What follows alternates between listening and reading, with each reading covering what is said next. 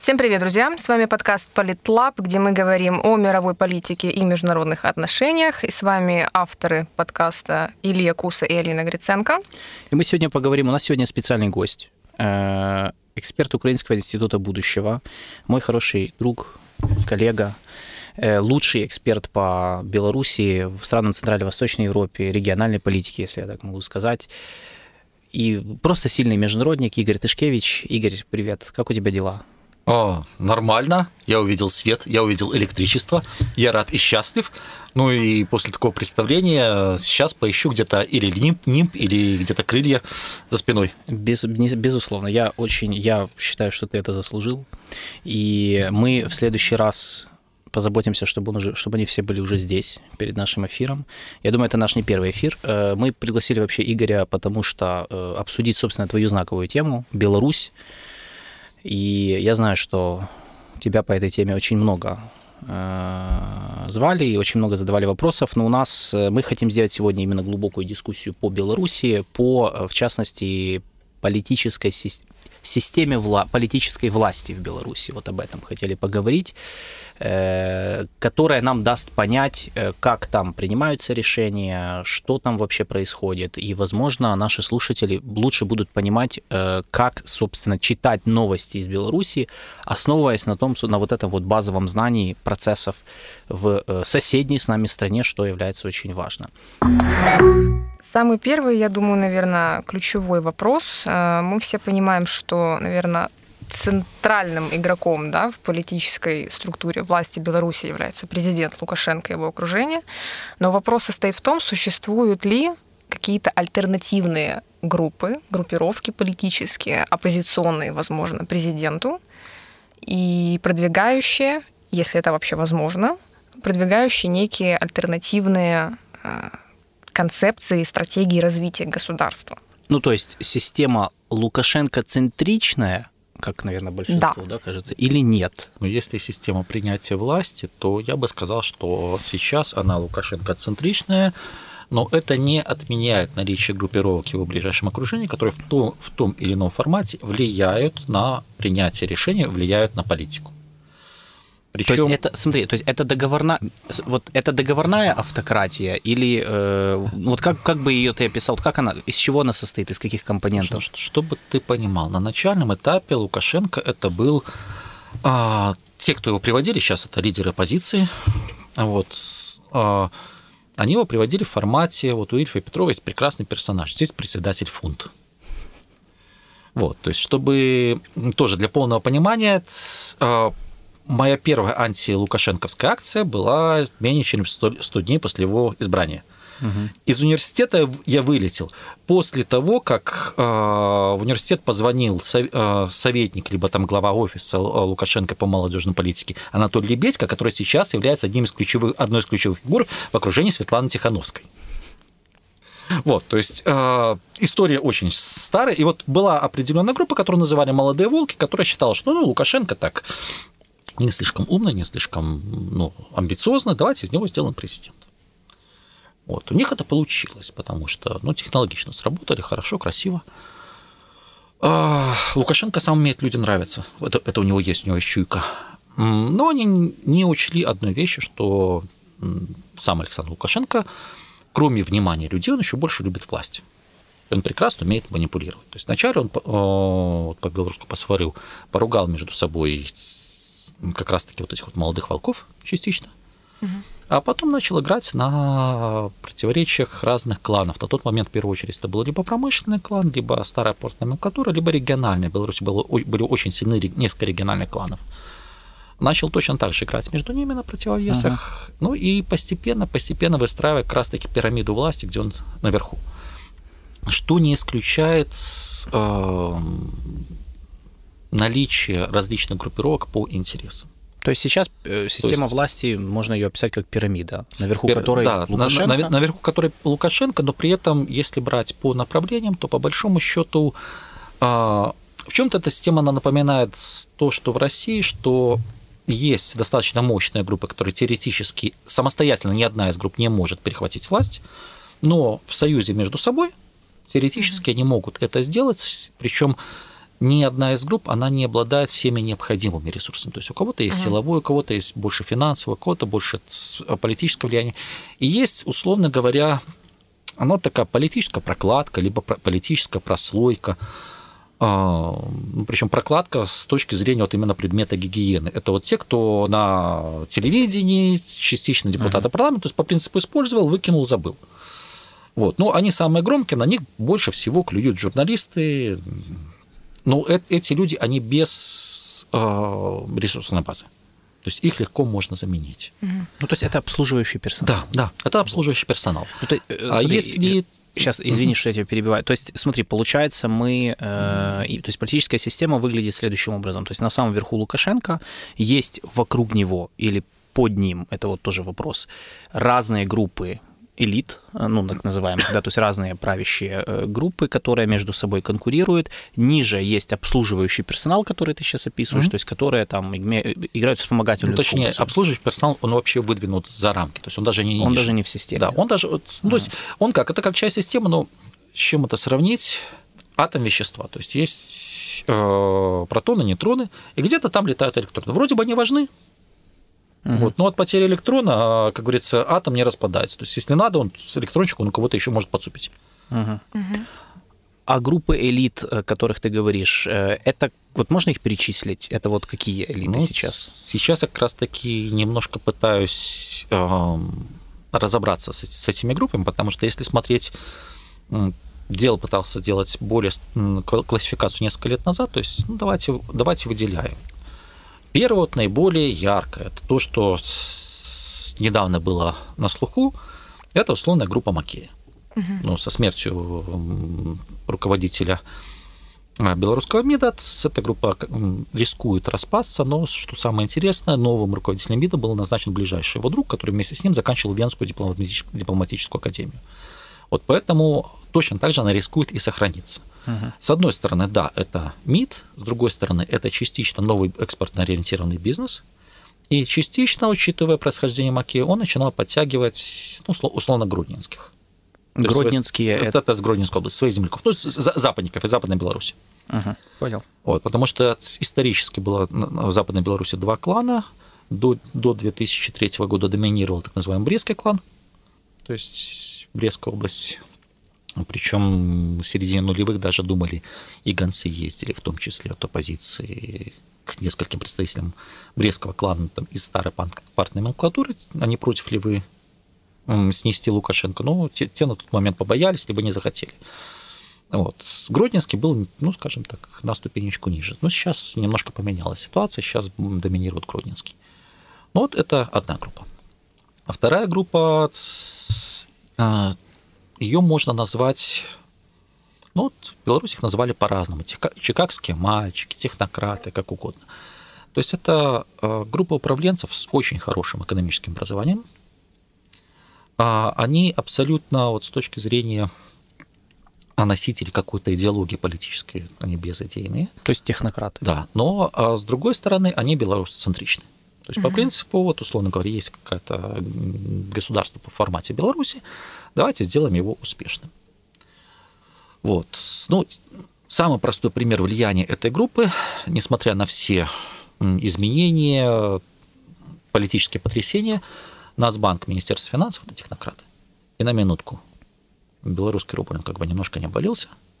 Попытки европейских стран арестовать золото-валютные резервы Беларуси закончились пшиком, потому что из зон риска Беларусь выводила свои резервы где-то на месяца 2 или 3 до того, как европейские дипломаты даже подумали. То есть на данный момент не арестованы никакие золото-валютные? Ну смотри, чтобы понимать, из банковского золота в монетарное золото, то есть физическое золото, Беларусь вышла в начале 2020 года, еще до начала кризиса. Из ценных бумаг европейских эмитентов Беларусь вышла в конце 2020 года. Закончила выход в 2021 году. То есть остаются валютные корзины, причем в неевропейских банках. И начинается аккуратно, да, сейчас усилилось влияние, или точнее доля российского рубля, начинается аккуратно, балансированно, начинается вот золото-валютную корзину китайского юаня. Вот и на минутку, вот где тут возможность, вот как, например, в Венесуэле, там ценные бумаги вот у Соединенных Штатов Америки либо Европейского Союза, арестовать хотя бы кусочек. Ну, подстраховались. То есть это тоже говорит о определенном горизонте планирования, о видении ситуации и так далее. А эти же люди, они были одними из авторов и продвигали идею свободных экономических зон в Беларуси. Вот тут надо понимать, что Беларусь представляет, как, условно говоря, такую советскую экономику.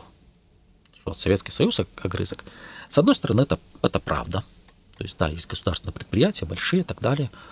А с другой стороны, если посмотреть технологичный бизнес, то есть в Беларуси есть 7 свободных экономических зон, и сейчас, по-моему, уже 4 технопарка. Это немножко не то, что называют в Украине технопарками. То есть технопарк – это тоже особый налоговый режим. То есть это отмена, например, налога на прибыль на 10 лет. Нету НДСа при импорте, там, нулевые пошлины на многие виды товаров и так далее. То есть там реально выгодно. Резиденты свободных экономических зон там, естественно, есть, поскольку часть региональная, там, типа печатного салона, принадлежащего местному руководителю там какого-нибудь райисполкома, само собой, такие отмывочные конторки есть. Uh-huh. Вот. Но там сконцентрировано очень много технологичного бизнеса, который в Беларуси возник, именно нового, в массе своего нишевого, сейчас на уровне среднего бизнеса. И вот эти СЭЗы, они давали по состоянию 2020 год 23% все внешние экономические выручки. Если смотреть, отбросить нефтянку и калийное удобрение, то есть сырьевой экспорт, то более 50% технологического экспорта давали свободные экономические зоны. То есть это тоже идея тех же самых технократов. Ну, либо чикагских мальчиков, как угодно. А их всех объединяет, только то, что они являются технократами, или у них есть там, например... Ну, у них есть определенно свое видение. То есть именно эти товарищи, они подкинули идею, и в Беларуси до сих пор это популярно, видение Беларуси как меритократии. То есть, условно говоря, Сингапур в центре Европы. Uh-huh. Вот. И именно вот эту идею в свое время и на Сингапур, и на Швейцарию ссылался в определенные моменты и Лукашенко. Третья группа – это, условно говоря, промышленность. Старая такая, совковая, советская. Совковые уже местами назвать нельзя. Красные директора бывшие. Красным директорам хребет сломали давно. То есть это в массе свои управленцы, которые завязаны на эту промышленность. То есть это там уже своя иерархия и в Минпроме, и своя иерархия политических. То есть они выходцы откуда? Они менеджмент бывших советских предприятий. Да. На начальном этапе. Сейчас уже не обязательно. Еще одна группа. Отдельная группа весьма интересная, это Госвоенпром, то есть ВПК. Это весьма технологичный бизнес, то есть реально технологичный. А сюда входят и чиновники ВПК государственные, или ты имеешь в виду именно продавцов? И чиновники, и продавцы, то есть, как говорится, те, кто кормится вот именно с этой ресурсной базы. Именно с военки. Да. И там тоже достаточно интересное представление о будущем и страны и так далее. Они, с одной стороны, близки к военным, но, с другой стороны, их немножко недолюбливают. Uh-huh. Вот. Есть, условно говоря, менты и все, кто вокруг них. Это тоже как отдельная группа. Да. Учитывая специфику Беларуси и репрессии, то есть это милиция, дознание и так далее. Причем самое интересное, что, например, новосозданный Следственный комитет, он на начальном этапе пытался как-то так дистанцироваться. Типа, ребята, вот эти не особо умные, у них одна извилина фуражка, скажем так, натертая, а мы немножко в стороне. То есть они пытались даже держать дистанцию. И отдельно это, условно говоря, спецслужбы, их нельзя объединять с милицией, то есть там, потому что в Беларуси спецслужб достаточно много, вот, там своя специфика, и, кстати, в спецслужбы входит погранкомитет. Там своя интересная специфика. Спецслужбы это какие? Это ОАЦ, оперативно-аналитический центр, служба безопасности президента, Комитет государственной безопасности, отряды спецназа различного подчинения. Отдельно можно вынести ОСАМ, это отдельная служба активных мероприятий, это спецназ, одновременно спецслужба погранкомитета. Причем она интересна тем, что это единственная спецслужба, которая имеет право, с одной стороны, охранять первых должностных лиц государства, а с другой проводить разведывательно-диверсионную деятельность на территории сопредельных государств в мирное время. Как. Вот, сами погранцы. То есть, просто смысл в том, что через ОСАМ, через погранцов прошел Лукашенко и все его сыновья. И для многих спецслужб именно кадровый рост начинается через погранцов, через ОСАМ и дальше пошел. Uh-huh. Вот. То есть это, поэтому это отдельная группа, то есть это, ну, как бы сказать, свой выход на силовиков. Хотя теоретически вот армию, а спецслужбы можно объединить в одну. Ну, армия, она очень долго была в законе. Uh-huh. Ну, вот это, условно говоря, можно назвать отдельно экономические группы, которые имеют очень малое политическое представительство. Это как раз-таки во многом те же самые резиденты свободных экономических зон, вот, и технопарков. То есть это... Ну, то есть бизнес. Что, да, это бизнес, причем бизнес не государственной массе своей. Вот то, что в Киеве, например, есть такая ассоциация, контора, клуб, называется SEO Club. Да. Mm-hmm. Вот это в Беларуси, ну, скажем так, политический игрок, пусть второго порядка, но политический игрок. Да, я объясню SEO Club, ну, кто не знает, может, я думаю, что есть люди, которые не слышали, это в прямом смысле клуб, то есть объединение, где собираются разного уровня бизнесмены украинские, предприниматели, могут дискутировать, собираться на разные дискуссии, слушать, ну, приглашать разных экспертов, то есть это интеллектуальный клуб, в который объединяет не крупный бизнес, там, олигархов, да, то есть, а больше средний и выше среднего бизнес Украины, особенно, ну, вот то, о чем Игорь говорит, то есть это активный бизнес, который в том числе завязан на внешнюю торговлю. Но в Беларуси тут немножко другое, то есть они не оформлены институционально, потому что... Но с точки зрения, вот когда говорю о группах, это поддержка взаимных интересов и политический нарратив, который продвигает кто-то один. А в Беларуси специфика несколько иная. Вот то, что белорусские экономические исследователи называли скрытыми чемпионами либо серыми чемпионами. То есть, еще раз, тот же самый технологический бизнес, который возник после 90-х, на базе закрытых контор, это, как правило, частный бизнес, который имеет свои инновационные прорывные технологии, и имеет свою долю, он, как правило, нишевый, на мировом либо европейском рынке. То есть, с одной стороны, экспорт, с другой стороны, защита ноу-хау, третья – технологичность, то есть та же самая завязка на образование. Ну, чтобы вы понимали, беспилотные вертолеты, которыми хвалится Россия. Это неудачная реплика с коммерческого вертолета, который в Беларуси продавался на внешний европейский рынок с 2011 года. Дрон Объединенных Арабских Эмиратов, который летает там на 1000 километров с копейками разведывательный, программное обеспечение белорусы, это часть той же самой конторки, программисты. Полимерные краски на европейских дорогах, вот эти все это объемные, светоотражающие, 35 рынков, это у брестской конторки Steam, которая сама разрабатывает формулы. Банковское оборудование, когда вы сдаете, скажем так, валюту, проверяют ваш паспорт и так далее, то есть проверка документов. Как правило, в 40% в Европе это фирма Regula, либо ее марки. Оптика, Юкон, Пульсар и так далее. Ну, там уже второго поколения, это определенная доля мирового рынка. Медицинское оборудование, и МРТ, и все остальное, Адани. Идем дальше. Для тех, кто, возможно, не знает, но это уже завязано от Военпром, они сейчас вышли уже из состояния скрытых чемпионов, это производство отдельная фирма, скорее всего, будут две, они сейчас разделяются. В Беларуси производят литографическое оборудование, то есть оборудование для производства микросхем и процессоров с технологией 65 нанометров, то есть полный собственный цикл. Uh-huh. Я уже не говорю об электронике, которую они производят. Ну и дальше куча системок Госвоенпрома, которые, ну, точнее, связаны с Госвоенпромом. То есть таких контор в Беларуси, ну, точнее, фирм, где-то, ну, не менее 40. Причем очень просто посмотреть, есть такая вещь, как обязательное распределение выпускников вузов. Uh-huh. То есть посмотреть, куда уходят выпускники вот с классических факультетов, то есть химический, физический, радиофизический. Отбросить IT и посмотреть профиль остальных компаний. Я думаю, многие очень сильно удивятся. И вот естественно, что эти люди, они заинтересованы, в защите своих технологий, uh-huh. б, в условиях работы, в обеспечении экспортного потенциала. Но смотри, все эти вот группы, которые мы перечислили, да, то есть промышленники, полиция, спецслужбы, технократический блок, финансово-экономический, государственный, имеется в виду.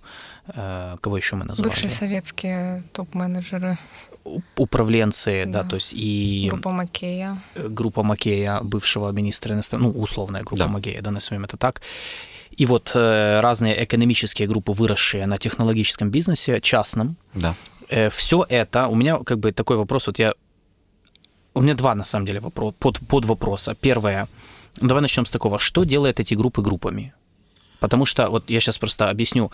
Например, вот интересно, то есть, да, почему мы, например, говорим, что вот почему в Беларуси полиция считается отдельной группой влияния, группой элит, а, например, армия нет. Да, потому что вот, в принципе, ну, похожая ситуация, например, если брать другие страны, то тоже же есть такая же, там есть свое объяснение. Там, например, в Египте при президенте Хосни Мубараке, которого свергнули в 2011 году, при нем было полицейское государство. То есть военные не имели такого влияния, больше имели полиция. И он больше опирался на полицию, чем на военных. Ну, точнее, они были как бы на заднем плане, то есть он их не сильно жаловал, и это было одной из причин, почему там, в своей... Ну, так в Беларуси то же самое, чтобы ты понимал, когда служил в белорусской армии, то зарплата лейтенанта Вооруженных сил Республики Беларусь, там, ну и капитана, и полковника, она как минимум в 2 раза отличалась от аналогичной зарплаты в системе МВД. За что армейские очень сильно ненавидели, как называли тогда, ментов. Сейчас эта диспропорция несколько выровнялась, но она все равно сохраняется, потому что для Лукашенко вопрос не внешней военной угрозы. Как бы он ни размахивал там ядерными или другими дубинками, понимает, что никто на танках не поедет. Ну, хотя сейчас, возможно, уже боится. Вот. И, кстати, поэтому оружие пошло в армию, нормально, современно. Но опора всегда была система МВД. Но почему все-таки вот эти группы, о которых ты говоришь, вот что их делает группами? Там наличие лидера. Лидера, да, наличие лидера какого-то. Или... Не обязательно наличие лидера, наличие общих интересов и защита. То есть, например, бизнес, они не выставляют лидера. Еще раз, Беларусь все-таки это автократия. В условиях автократии Акела может быть только один. Экела очень сильно боится, когда появляется новый, скажем так, сильный зубастый волчонок. Вот, соответственно, такие, как правило, садятся надолго и быстро. Вот, поэтому тоже такие негласные правила игры, что ради бога, но мы так аккуратненько будем подсовывать какие-то идеи. То есть умение, либо способность, попытки каким-то образом продвинуть свои нарративы, причем с разных сторон.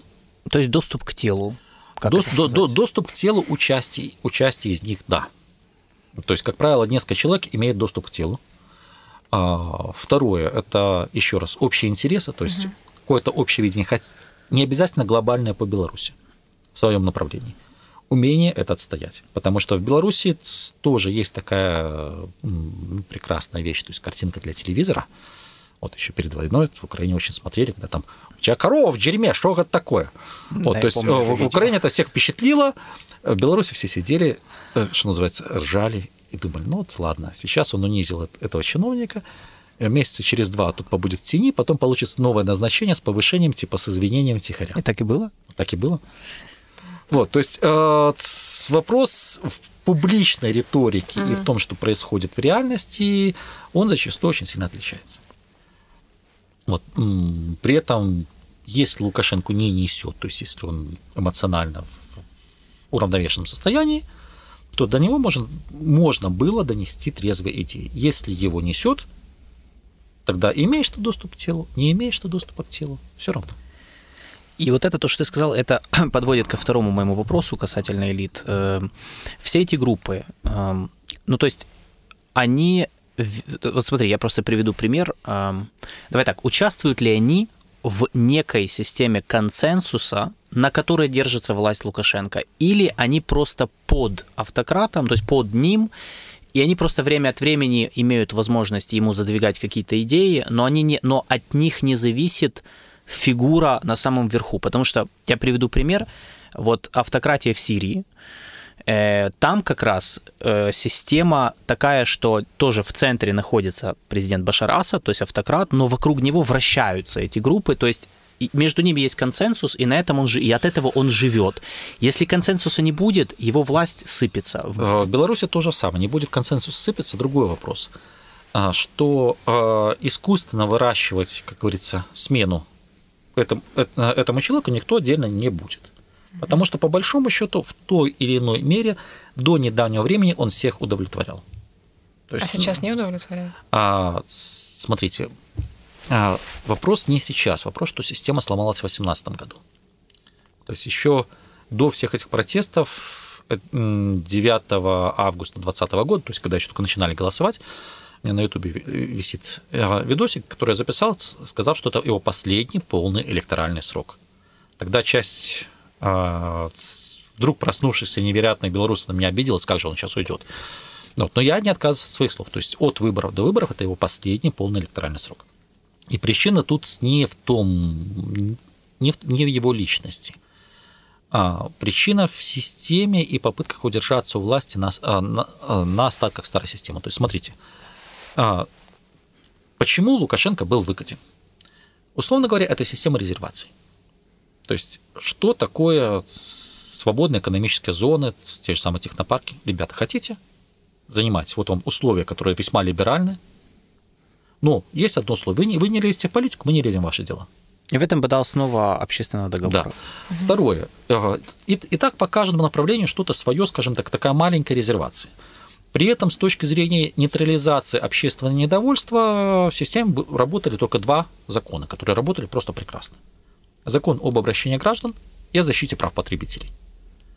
То есть, по большому счету... А что за закон об обращении граждан? То есть, условно говоря, если ты обращаешься в какой-то орган власти, либо какую-то структуру государственной собственности. Во-первых, если ты обратился с каким-то письмом, с конкретным вопросом, тебе не могут дать отписку. То есть, если ты написал вопрос 1, 2, 3, в ответе тебе должно быть ответ 1, 2, 3. Если ты сказал по какой-то проблеме, должен сказать, либо по существу будет принято решение, либо не будет. Если тебе пришла отписка, ты пишешь вышестоящий орган. Вот. Как правило, чиновник, который тебя послал, прилетает. Если, не дай бог, написала обращение по какой-то проблеме, коммунальная, любая другая, группа 3 и более, это уже считается коллективное обращение. Тогда происходит очень красивый цирк Шапито. То есть из вышестоящего органа. То есть, например, ты пожаловался на районное начальство. На место, где случилось, например, даже не работает какой-нибудь фонарь, там яма на дорогах. Вызывают районного начальника, который ответственен за это. И туда же приезжает его начальство из Минска, либо из области. И они устраивают красивый, образно говоря, публичный секс этому начальнику. Ну, то есть версия того, что мы видели с Лукашенко и коровником. Да. Но народу же это заходит. То есть у тебя есть конкретный виновник, которого при тебе конкретно поимели, на твоих глазах унизили.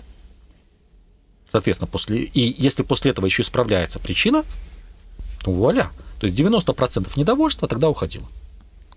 То есть такой способ канализировать негативное. Да. И вот это все работало. Если были логичные предложения, что можно сделать там лучше, либо какие-то условия, то есть на первое предложение, как правило, не реагировали, что давайте нам что-нибудь. Но дальше шло. То же самое система, например, это было вводилось на рубеже 7-8 года. Уже стало таким красивым. И как раз-таки после этого Лукашенко относительно стабилизировался, потому что до этого его несколько трясло. Угу. А что произошло в 2018 году, ты говоришь, переломалось? 2018 год, смотри.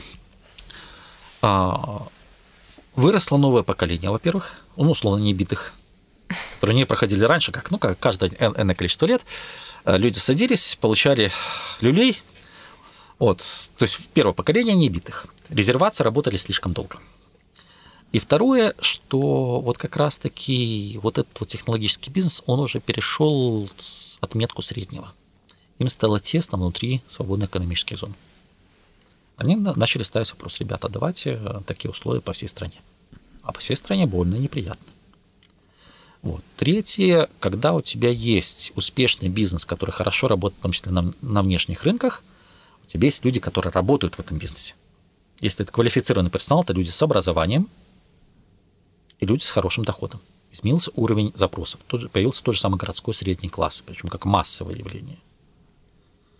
Вот. И дальше получается, как система резервации, она могла бы без проблем работать. Но уже было очевидно, что вот эта вершина пирамиды, та же самая обращение граждан, все это вот вертикально настроенная система, она не успевает реагировать за запросами.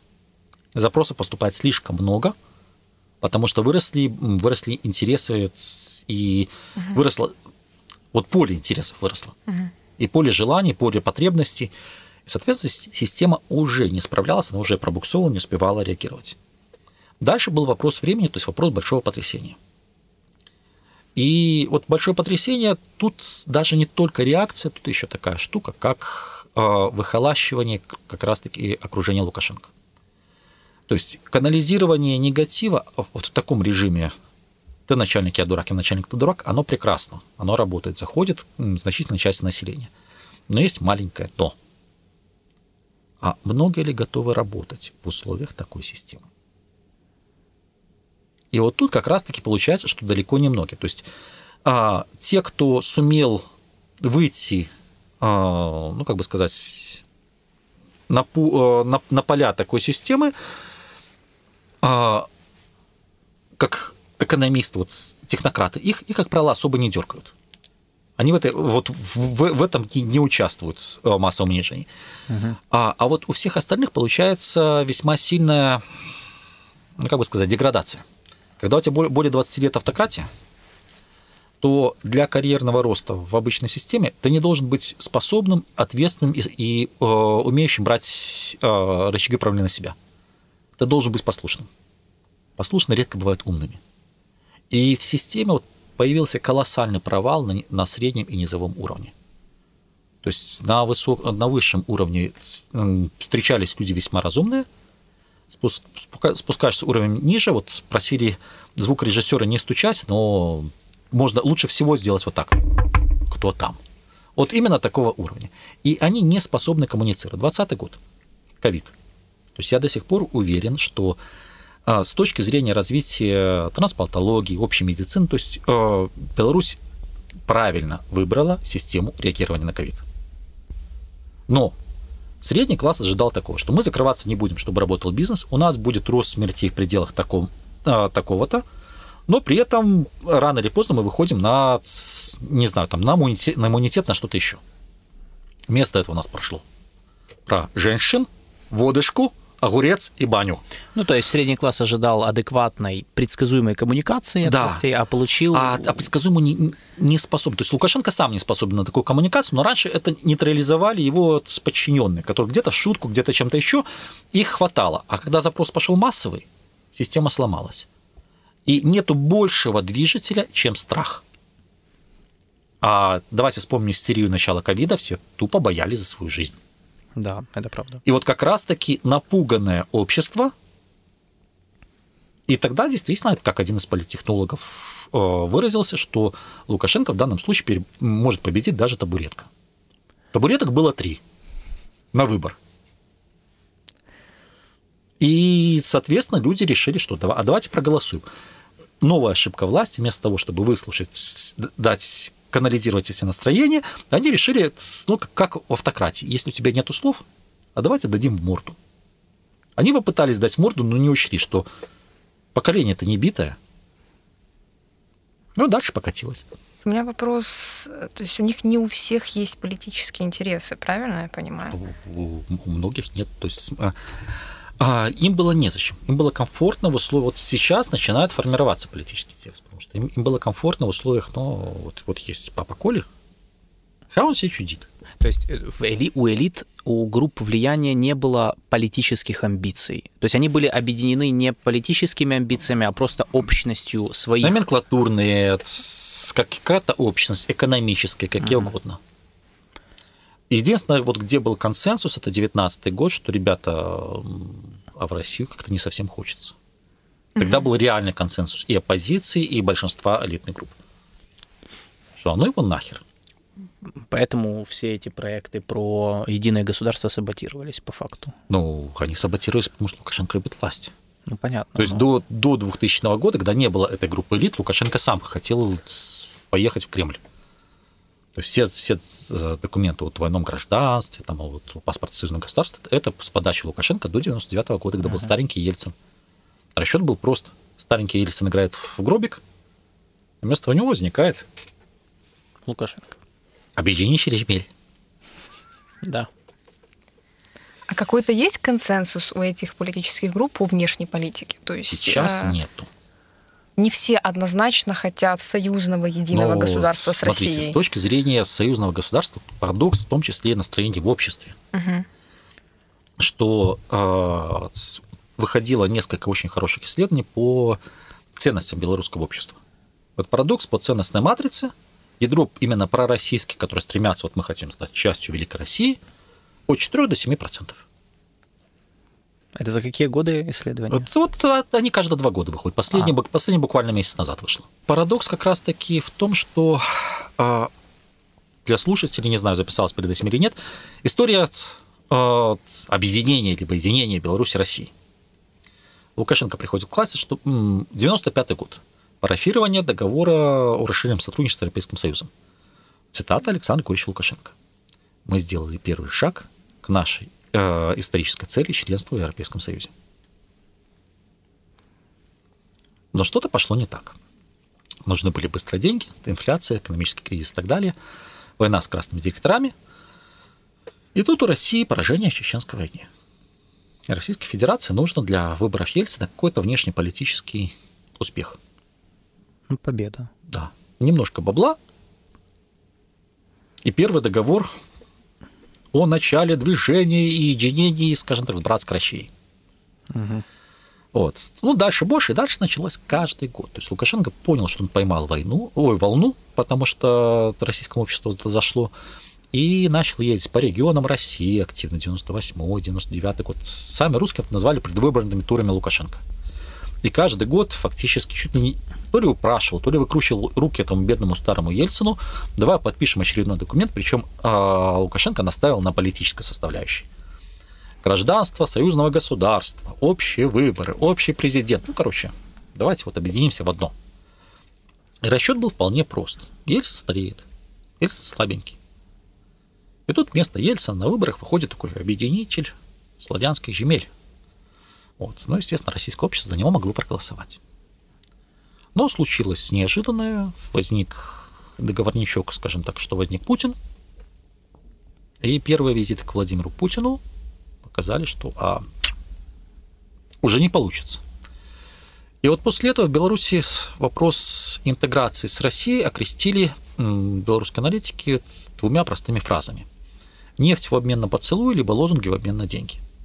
То есть, грубо говоря, если сказать, что я очень люблю Россию, стоит 1 миллиард зелени, чтобы получить 3, надо сказать 3 раза. Он говорил. Да. То есть, потому что даже по договору о союзном государстве, на который сейчас ссылается Российская Федерация, пытается его реализовать, напомню, это договор 2000 года. В 2003 году должен быть общий налоговый кодекс, в 2004 общий таможенный, а в 2005 или 2006 общая валютная система, в 2007 общая конституция. И причина не в патриотизме, причина в том, что Лукашенко слишком любит власть. Mm-hmm. И с точки зрения консенсуса элит, то есть на тот момент, да, были настроения такие постсоветские, и вот в белорусском обществе было популярно, с кем вы должны сотрудничать, с Российской Федерацией. И вот слово «интеграция» с одной стороны обесценилось, с другой стороны, вошло так в широкий обиход. Давайте интегрироваться с Россией.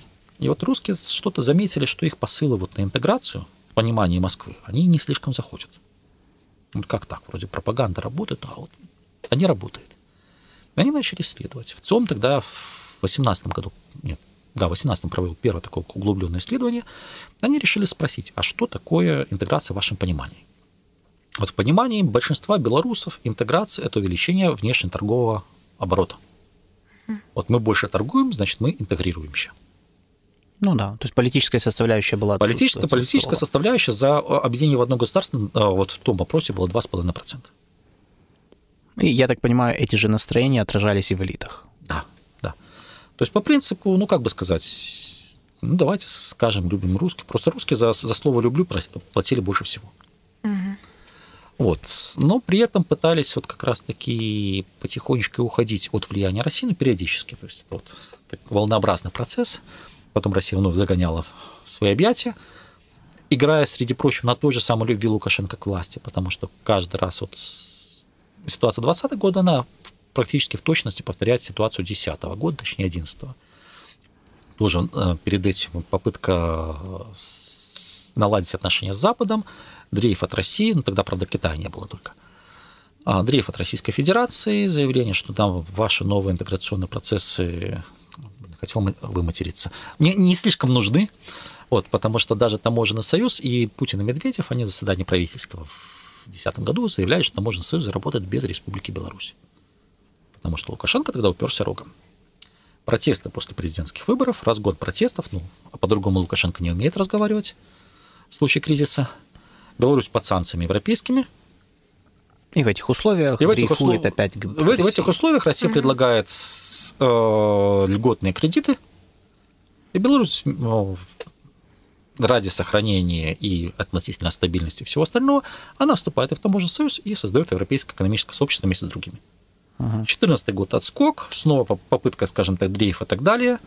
В 2019 году создалась уникальная ситуация, что был консенсус элит как правящих, так и оппозиционных, что Россия это не слишком хорошо, когда Лукашенко как раз-таки начал, вот было это затягивание обсуждения дорожных карт, когда он начал говорить, что для нас суверенитет это святое, там, и так далее, в конце концов. Потому что тогда был парадокс, что Павел Сиренис, это один из лидеров так, оппозиционного движения молодежного, ну, уже он как мой ровесник, уже не молодежного, вот, который несколько раз до этого отсидел за политику, сейчас снова сидит. На тот момент он говорил, что в вопросах защиты независимости мы сегодня вот с властью, получается, что на одной стороне баррикад. То есть был уникальный шанс с точки зрения в том числе и консенсуса элит. И вот если бы в 2019 году до ковида тогда обсуждали, как разносить парламентские президентские выборы, если бы Лукашенко хватило смелости провести президентские, то, скорее всего, он был бы, скажем так, и переизбран спокойно, и сейчас был бы таким вот диктатором, типа рукопожимаемым, хорошим. Вот. Но он побоялся. В результате дальше Россия играет на страхе, потому что она активно раскачивала ситуацию и по ковиду, потом политическую, играя и на одну, и на другую сторону. То есть, в общем, просто ослабляя субъектность как власти, так и оппозиции. Но чтобы вы понимали заангажированность российских СМИ, посмотрите, пожалуйста, Соловьева. Причем Соловьева, Скобееву, Симонян, кого угодно. Их шоу, начиная с июня по Беларуси, и заканчивая конкретной датой, 19 августа, когда встретились Лукашенко и Путин. И посмотрите, на чьей стороне выступали тогда российские средства массовой информации. А потом произошло на протяжении одних суток перебывание в полете. Потому что, ну, в принципе, Лукашенко сдался. Оказалось в Москве. А кто из не политических, а элитных групп сильнее?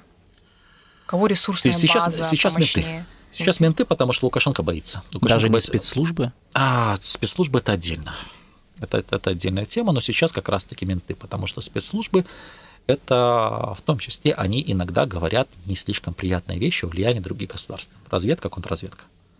А менты, они просто, вот есть враждебный Запад, который вам угрожает лично, есть всякие их агенты внутри Беларуси, к которым мы придем и надаем по голове, либо посадим в тюрьму. Так было всегда, или это ситуация с усилением ментов после 2020 года? Это после 2020 года, причем это катастрофически произошло. То есть менты периодически усиливались, то есть они усилились в 2011 году. Перед этим вот парадокс, что они не так усилились в 2006 году, хотя тогда был вот тоже, кстати, палаточный городок на Центральной площади, но тогда больше играли спецслужбы, то есть парадокс, что после этого менты не так усилились сильно. Вот. И как раз-таки, возможно, благодаря этому быстро пришла вот эта вот оттепель и попытка наладить отношения с Западом. Вот. Но и менты были очень сильны до где-то с 99-го, где-то до 2003 года, условно так. То есть это не тогда, когда отстреливали криминальных авторитетов? Смотри, когда... Они начали усиливаться как раз-таки, когда была вот расстрельная команда криминальных авторитетов и потом и политиков наиболее видных, оппозиционных. Потом это сошло несколько на нет. Потом были протесты массовые в Беларуси, когда ментам хорошо давали по шее. Вот Лукашенко немножко в них расчаровался, сделал ставку на спецслужбы. Вот, но потом снова, скажем так, пошел рост как раз-таки этой группы. Поэтому сейчас они на своем максимуме. То есть, учитывая, что Александр Лукашенко боится, он реально боится, вот эти ребята, они вот на максимуме своего влияния. Под ментами мы понимаем МВД? МВД сейчас не пытаются подмять Следственный комитет. Частично это, скажем так, структуры исполнения наказания, то есть тот же самый департамент исполнения наказания, он под МВД. В некоторых регионах это частично следствие, и к ним же пытался отдельно выйти в независимую структуру, но не получилось. Это департамент финансовых расследований и комитет госконтроля. То есть это общее. Условно... Генпрокуратура, она отдельно. Они отдельно, но сейчас как раз-таки они так. Они меньше всего влияют. Угу. То есть, по идее, они должны быть надзорными, они должны быть ключевыми, но их роль свелась к тому, что они просто пришли, кивнули, сказали, да, все хорошо. Понятно. То есть я правильно понимаю, что наиболее идейные, скажем так, или идеологичные, что ли, политические, это группа Макея, так называемая. А остальные преследуют экономические интересы, либо... Смотрите, я бы не сказал. То есть с точки зрения видения внешнеполитического, я бы взял частично технократов, потому что вопрос в том, что я не могу точно сказать, кто закинул идею как раз-таки меритократии как следующего варианта системы. Мы знаем, да, но за последние годы Беларусь начала, или запустила политику, я могу ее назвать многовекторности, то есть попытку диверсифицировать внешние связи. Да, это, в принципе, тренд достаточно глобальный, я бы сказал, по многим странам. Тем более, что появились такие страны, как Китай, Турция, Иран, не надо забывать. Иран, то есть региональные государства, которые усилили свою роль в международных делах, соответственно, с ними тоже появилась возможность договариваться как с альтернативными партнерами, альтернативными в данном случае России и Западу. И из-за этого мы много слышали, и мы, кстати, в подкасте, в первом подкасте, когда мы обсуждали смерть недавнюю министра иностранных дел Беларуси Владимира Макея, его же многие называли, например, его называли одним из самых проевропейских или прозападных политиков. Только пожимаемый на Западе. Скажем так, да, то, что он был одним из сторонников этой политики диверсификации. Да. То есть он выступал за то, чтобы Беларусь балансировала между интересами России, Запада и незападного мира. Но чтобы ты понимал, если мы говорим, например, о ключевых странах, которые ты назвал, Китай. Привод Китая и дальнейшая опека китайским вектором – это технократы. Это не Макей. Макей был согласен, Макей был готов подыгрывать, но восточного вектора в белорусском МИДе не существовало как класса. И получается, его создали технократы, то есть экономический финансовый блок. Да. Иран. Госвоенпром. То есть государственная военка. Да. Государственная предприятия. Турция. Турция, как, особенно сейчас, как место потенциального... обмена мнениями, либо потенциальный посредник, да, там есть влияние, существенная доля МИДа, но при этом и тот же самый Военпром. По военной части, потому что они... Да. И Азербайджан туда же, я так понимаю, это турецкое направление? Азербайджан туда же фактически... Азербайджан, там и плюс еще личные отношения Алиева-Лукашенко, очень хорошие. То есть, я не знаю, что было толчком, то ли личные отношения с Алиевым-младшим, потому что со старшим у него не особо складывались. Но в начале поставки оружия, дальше пару раз, скажем так, такие теневые услуги Азербайджана, в том числе в пику Москве, там по нефти, по нефтянке, и потом выход на Турцию. То есть... Причем такой серьезный, потому что все-таки на Турцию выходили через Азербайджан, насколько я понимаю. Используя связи между президентами. Да. А если мы говорим про западное направление, то Запад... Вообще, во-первых, работает ли Запад с какими-то из групп элит? Или наоборот, какие-то группы элит пытаются работать с Западом? Я имею в виду Евросоюз, США. Сейчас с точки зрения именно контактов, то есть, да, есть контакт определенно по МИДовской линии, Есть контакты с, как раз-таки вот с технологичным бизнесом, вот с новым бизнесом. И частично есть контакты с технократами. Вот, но это именно контакт на уровне консультации. С точки зрения явного вот видения, что делать с Беларусью, насколько я понимаю, у западных стран его нету. Вот, соответственно, плюс стоит учесть, что резкая ставка, ну, вначале Вильни на одну группу позиций, потом быстрая попытка Польши создать вторую группу в пику за одной Вильни, но и с другой стороны, чтобы не терять первенство в белорусском вопросе, она привела к тому, что это очень сильно напугало, разозлило Лукашенко. То есть значительная часть вот этого цветка спирали эскалации с соседями, это как раз-таки был его страх и была его обозленность. Что как же так? Вот, поэтому, но сейчас получилось, что вот из этой спирали выхода ни для кого нету, без изменения ситуации, потому что для Лукашенки сдать назад, это значит, ну, учитывая усиление ментов и так далее, это показать свою слабость. Снова вспоминаем мультик про Маугли, Акела промахнулся. Ну, не может Акела промахнуться. Ну, это вечная вот, проблема да. автократии закрытых. Вот. А с другой стороны, особенно для Вильни и Варшавы, то есть сказать, окей, мы перестанем поддерживать вот этих, мы договоримся с Лукашенко. Первый вопрос их избирателей, ребята, а что это было перед этим? Потеря лица, короче говоря. Да, тоже. Поэтому без какого-то дополнительного фактора внешнего, то есть ни одна, ни другая страна сейчас с этой спиральки выскочить не может. Ну и по большому счету этим активно пользуется та же самая Россия, которая делает из Лукашенко все более и более токсичным, чтобы тот не имел даже теоретических возможностей каким-то образом выйти из угла, куда его загоняют. Если... Вот мы перед эфиром, да и вчера еще, когда мы обсуждали нашу сегодняшнюю запись, мы говорили еще, что ну, нас интересовало общеобщественное мнение какое, да, вот в общем, что там Беларусь это там чуть ли не тоталитарное, закрытое, короче, государство, там ничего нет, кроме Лукашенко, только Лукашенко собой все как бы закрывает. Но нас интересует вот... Как и в любой, мы понимаем, как и в любой политической системе, есть правящие элиты и есть, конечно же, оппозиция в той или иной форме. Смотри, в Беларуси есть еще одна вещь. Снова-таки сошлюсь на исследование по менталитету, либо по ценности белорусского общества. Белорусское общество не такое единое, как представляют. Оно очень сильно сегментировано. Причем сегментировано на ценностном уровне. А по какому критерию? Разным. То есть выделяют вот еще до активной фазы кризиса в 2020 году, тогда выделяли, если не ошибаюсь, 4 группы. Условно говоря, национально сведомые, то есть те белорусцентричные, для которых именно в том числе и белорусская культура, национальность более политически активная. Одна небольшая часть. Это корректно их называть националисты? Ну, можно назвать условно националисты, частично. Вторая часть – это условно советские белорусы. Условно, советские белорусы, как ни парадоксально, они тоже белорусцентричны. Но они по принципу, вот,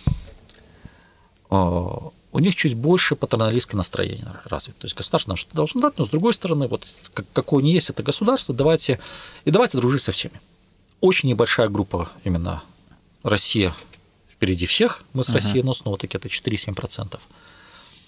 И есть, вот сейчас, если говорить... Во многом их называют по-разному. Колеблющиеся, там, болото, пофигисты. Это те, кто до недавнего времени жил абсолютно вне политики. То есть они заточены во многом на личный успех, на какую-то мобильность, граждане мира. То есть представление такое, ну ладно, Беларусь. Ну, то есть Европа. Общая масса конформистов. Да.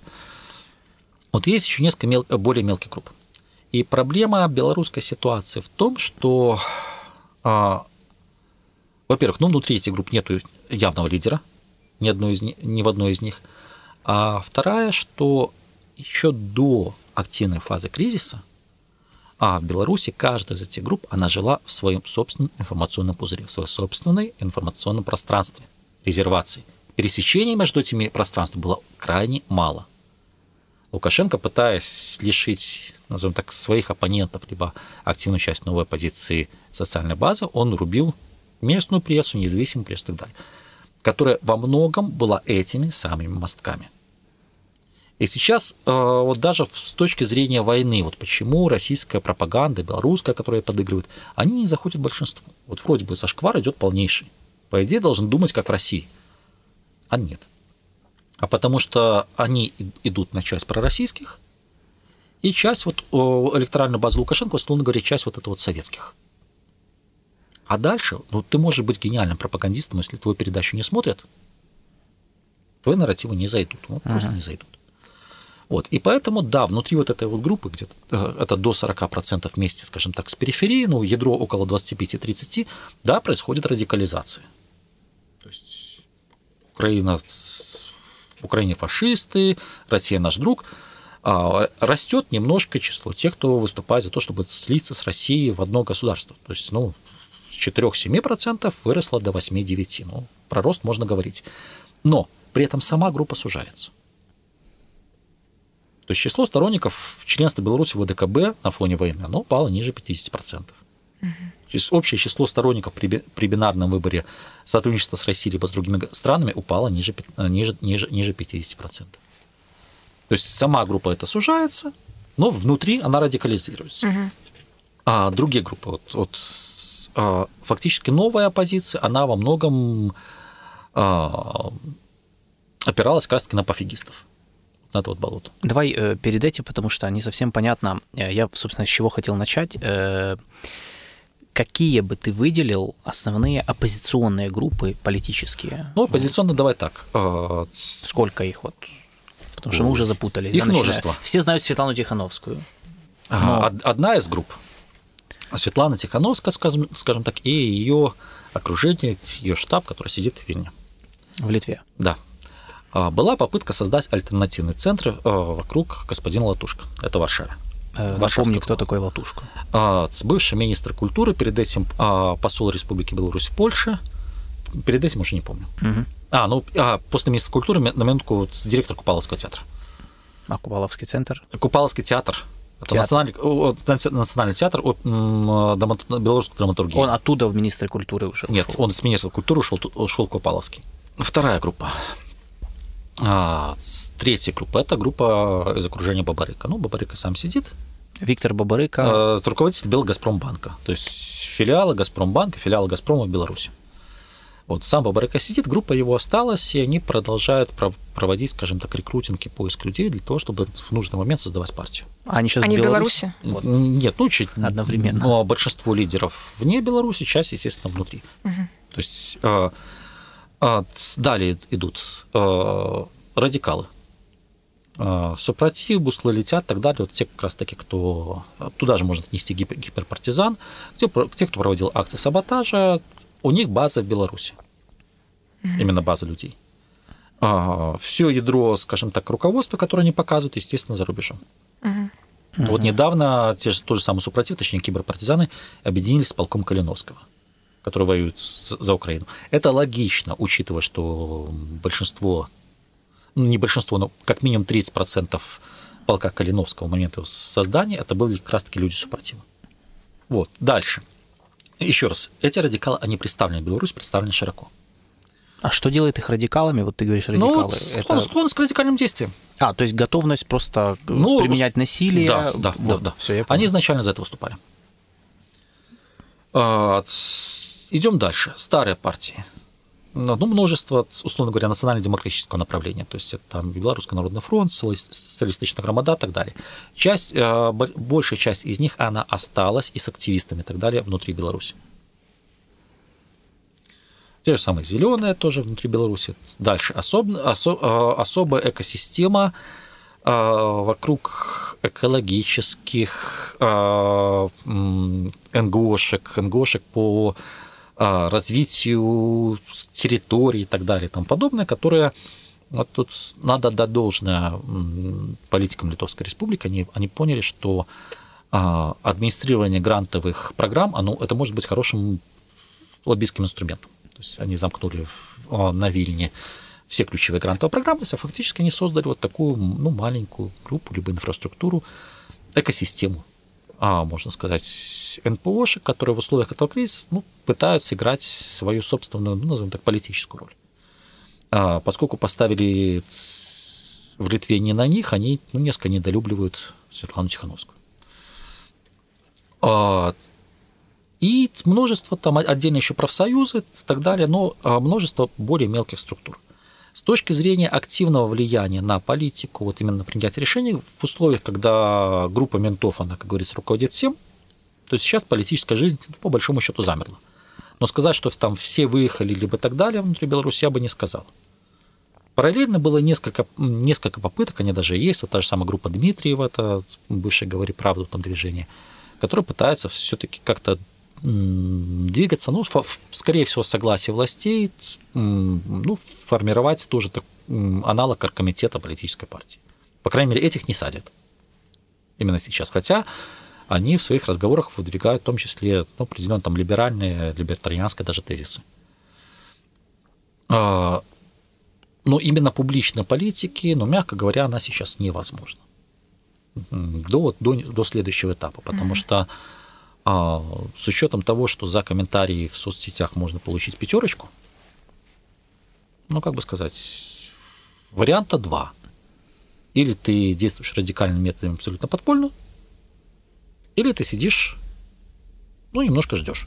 Ну, или ты в Варшаве или Вене. Или в Варшаве и Вене, но там тоже есть своя проблема, потому что идет даже на ценностном уровне абсолютный отрыв от того, что от процесса Беларуси. Угу. Причем я не зря на ценностном. Это опросы Чатам Хауса зафиксировали еще с точки зрения даже, как бы сказать, по-моему, 2021 год. Была интересная ситуация. Эмигрантские центры запустили вот тезис «Новая Беларусь». Что-то типа, ну, когда-нибудь будет новая Беларусь, и там будет совсем все по-другому, по принципу. Вот эта старая сломалась, вот эту игрушку давайте выкинем. Угу. И там задали вопрос, что для вас белорусское государство? Вот парадокс, что для этой группы вот как раз-таки сторонников вот новой оппозиции сама государственность, она, вот белорусское государство в теперешнем виде, оно не представляет ценности. Не с точки зрения режима, а с точки зрения государственности. А нафиг. Старая сломалась, будет новая. Для тех, кто настроен не, скажем так, в пользу Лукашенко, не за Лукашенко, но в Беларуси, это ценность. То есть, да, плохая, да, убогая система, но это ценность. И вот этот вот раскол, который наметился, они его могли нивелировать как какой-то коммуникацией, но, судя по тому, что происходит, он сейчас только углубляется. Угу. Между этими оппозиционными группами, мы их насчитали 6 основных, там, ну и мелкие, между ними особенно между основными, между ними существуют конфликты. Я понял, что да. Я задаю вопрос, знаю ответ. Один большой, красивый, махровый. А если один, вот по поводу чего? Вот если просто объясни нашим слушателям. Ну, с точки зрения, если мы говорим идеологически, то есть старые партии, они как-то научились сосуществовать идеологически. Новая волна 2020 года на начальном этапе своей агитации, чтобы, ну, выгодно выделиться, они выходили с агитацией, ну, а мы молодые, красивые и умные. Вот. Это понятно. Да. Причем на начальном этапе хейтили даже теперешнего политзаключенного и нобелевского лауреата Олеся Беляцкого.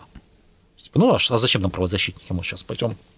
Ну, мол, они сломались, они не смогли, теперь мы сможем. Теперь мы сможем. Потом оказалось, что без той инфраструктуры немножко не получается.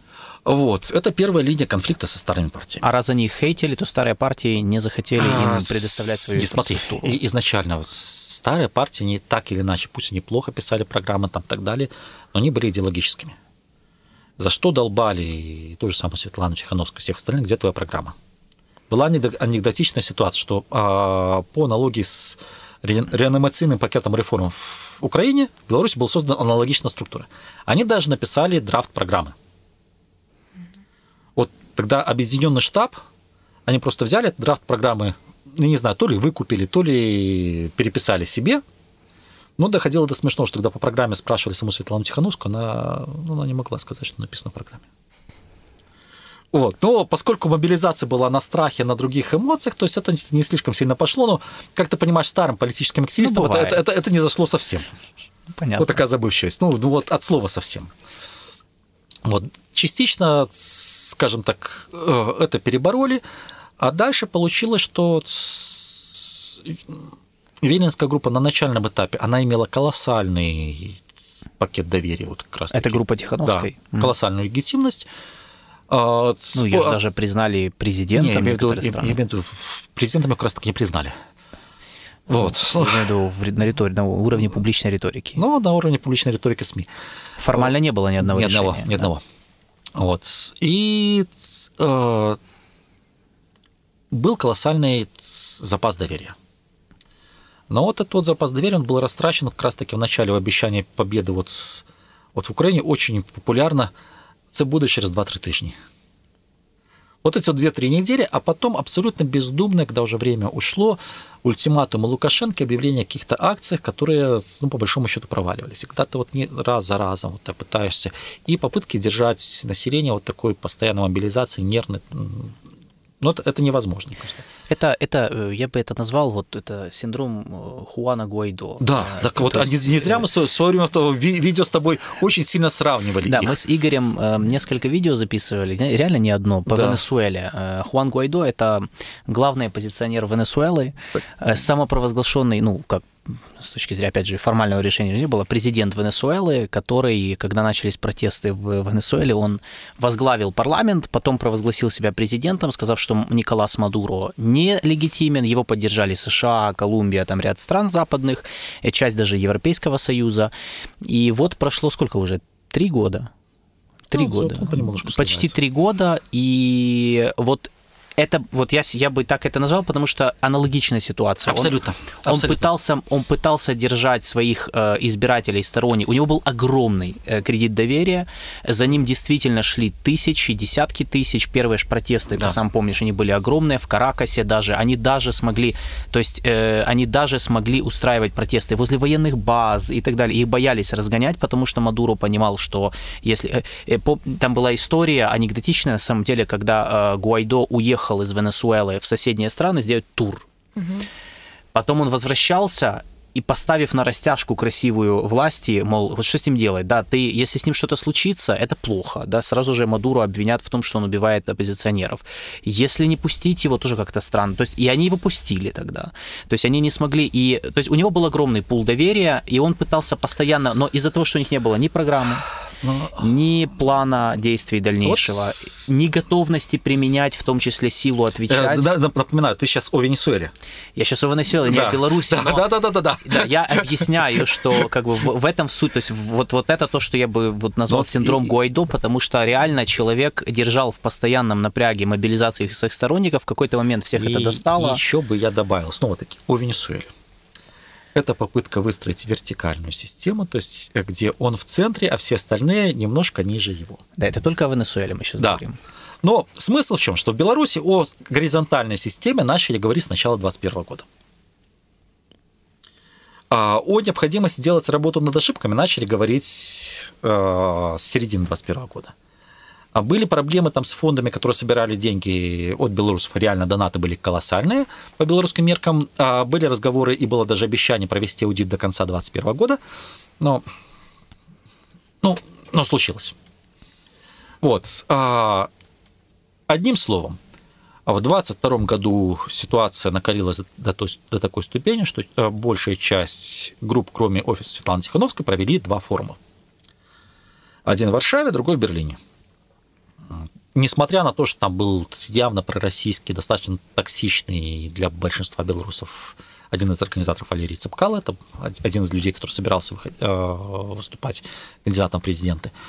Но, тем не менее, на этот форум приехало даже много националистов, снова-таки по принципу, что невосприятие альтернативы было еще сильнее. И попытались, заявили даже о начале формирования, определенной координационной структуры. После этого офис Светланы Тихановской очень быстро запускает процесс формирования, точнее, форума еще одного в Вильне, на котором в результате реально сложных переговоров был сформирован этот объединенный переходной кабинет, который изначально, скажем так, позиционировался как, структура горизонтального взаимодействия. А дальше возникло, немножко, как говорится, переиграли. Теперь это объединенный переходный кабинет Светланы Тихановской. Члены которого персонализировали. Да, члены которого связаны договорами о неразглашении. Вот как только это стало известно, точнее, на моменте, когда вот это началось, это превращение, то есть, соответственно, шанс выпетлять из кризиса доверия и кризиса легитимности, он был упущен.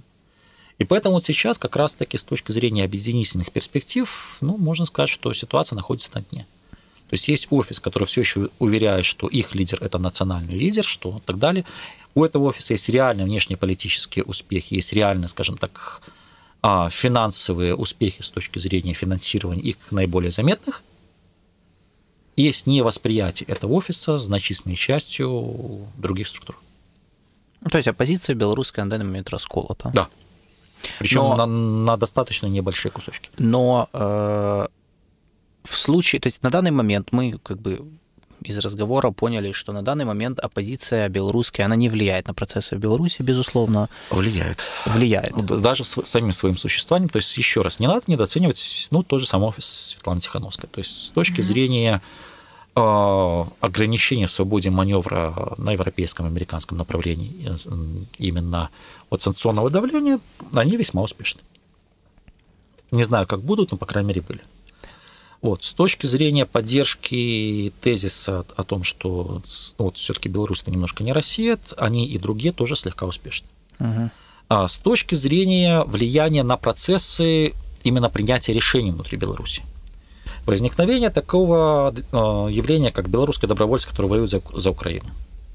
Активизация того же самого Супротива, те же самые киберпартизаны, это очень сильно напугало Лукашенко. Потому что даже его вся эта агитация, на начальном этапе они говорили, что якобы там пару человек, но при этом пропагандисты, на удивление, много внимания уделяли этому моменту. И сейчас, вот, даже с точки зрения принятия решения, вот резкое увеличение внимания к армии, комплектации и так далее.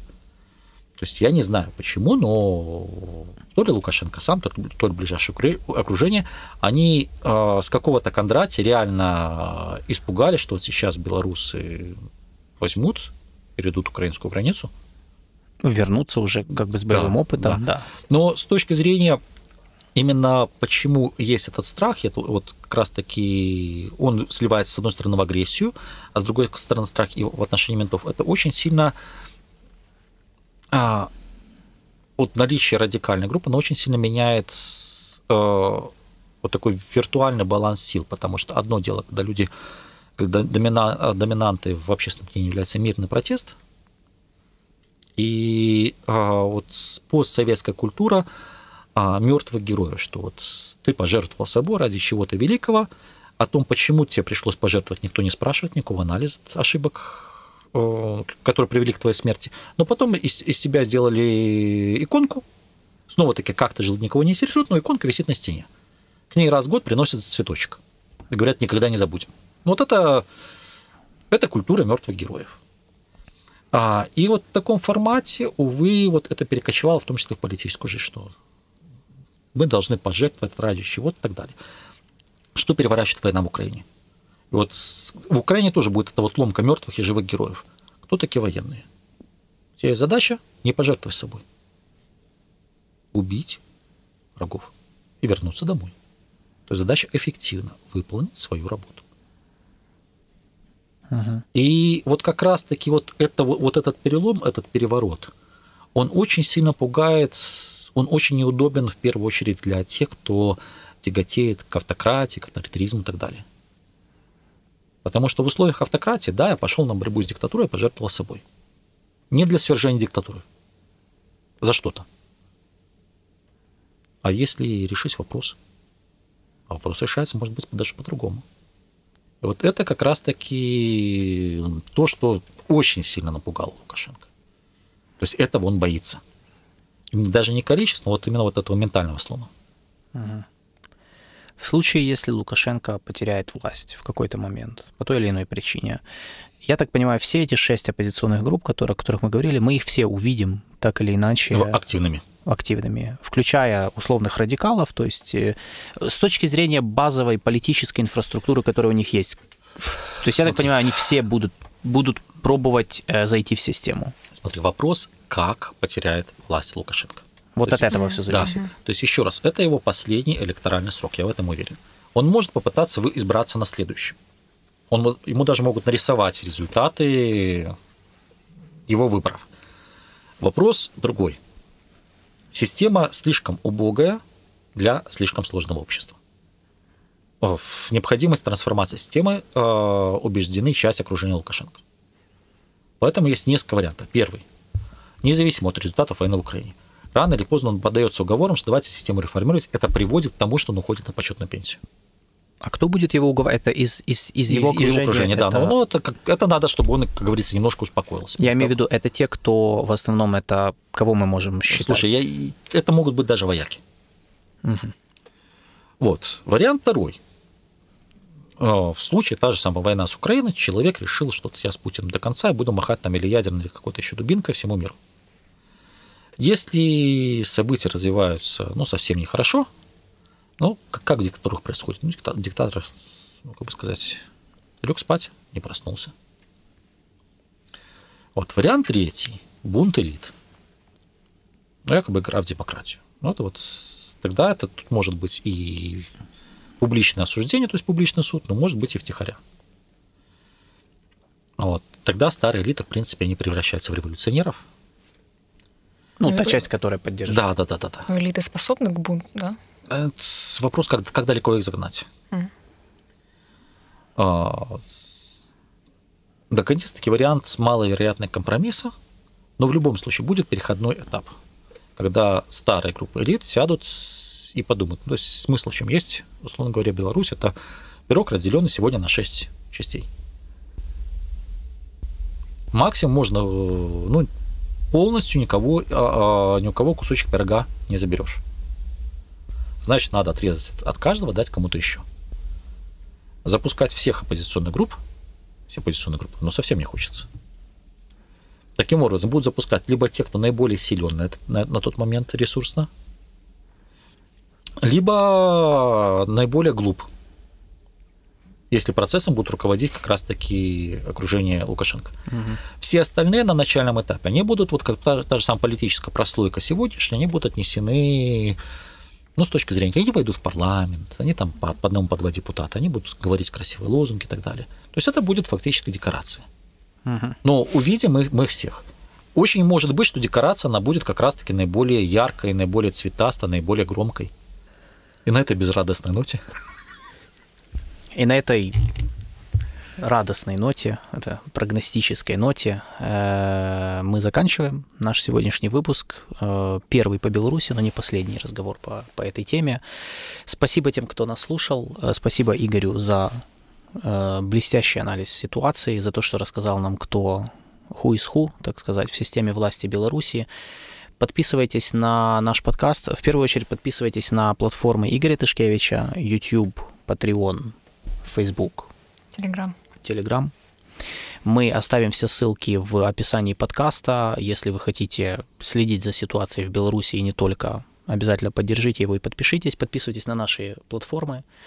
Facebook, YouTube, Telegram. Если бы, да.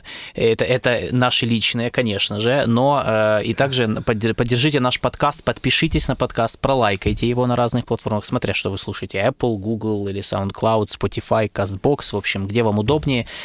Пролайкайте, не забудьте подписаться, потому что лайк без подписки это как бы не совсем камильфо, но обязательно, да, чтобы это шло в пакете. Порекомендуйте его друзьям, прослушайте эту беседу, поделитесь ею и оставьте нам обязательно фидбэк по поводу того, что вам понравилось, что вам не понравилось, и если у вас есть темы по тому, о чем нам поговорить в следующий раз, тоже обязательно нам напишите. Всем спасибо и до встречи. Всем пока. Всего доброго.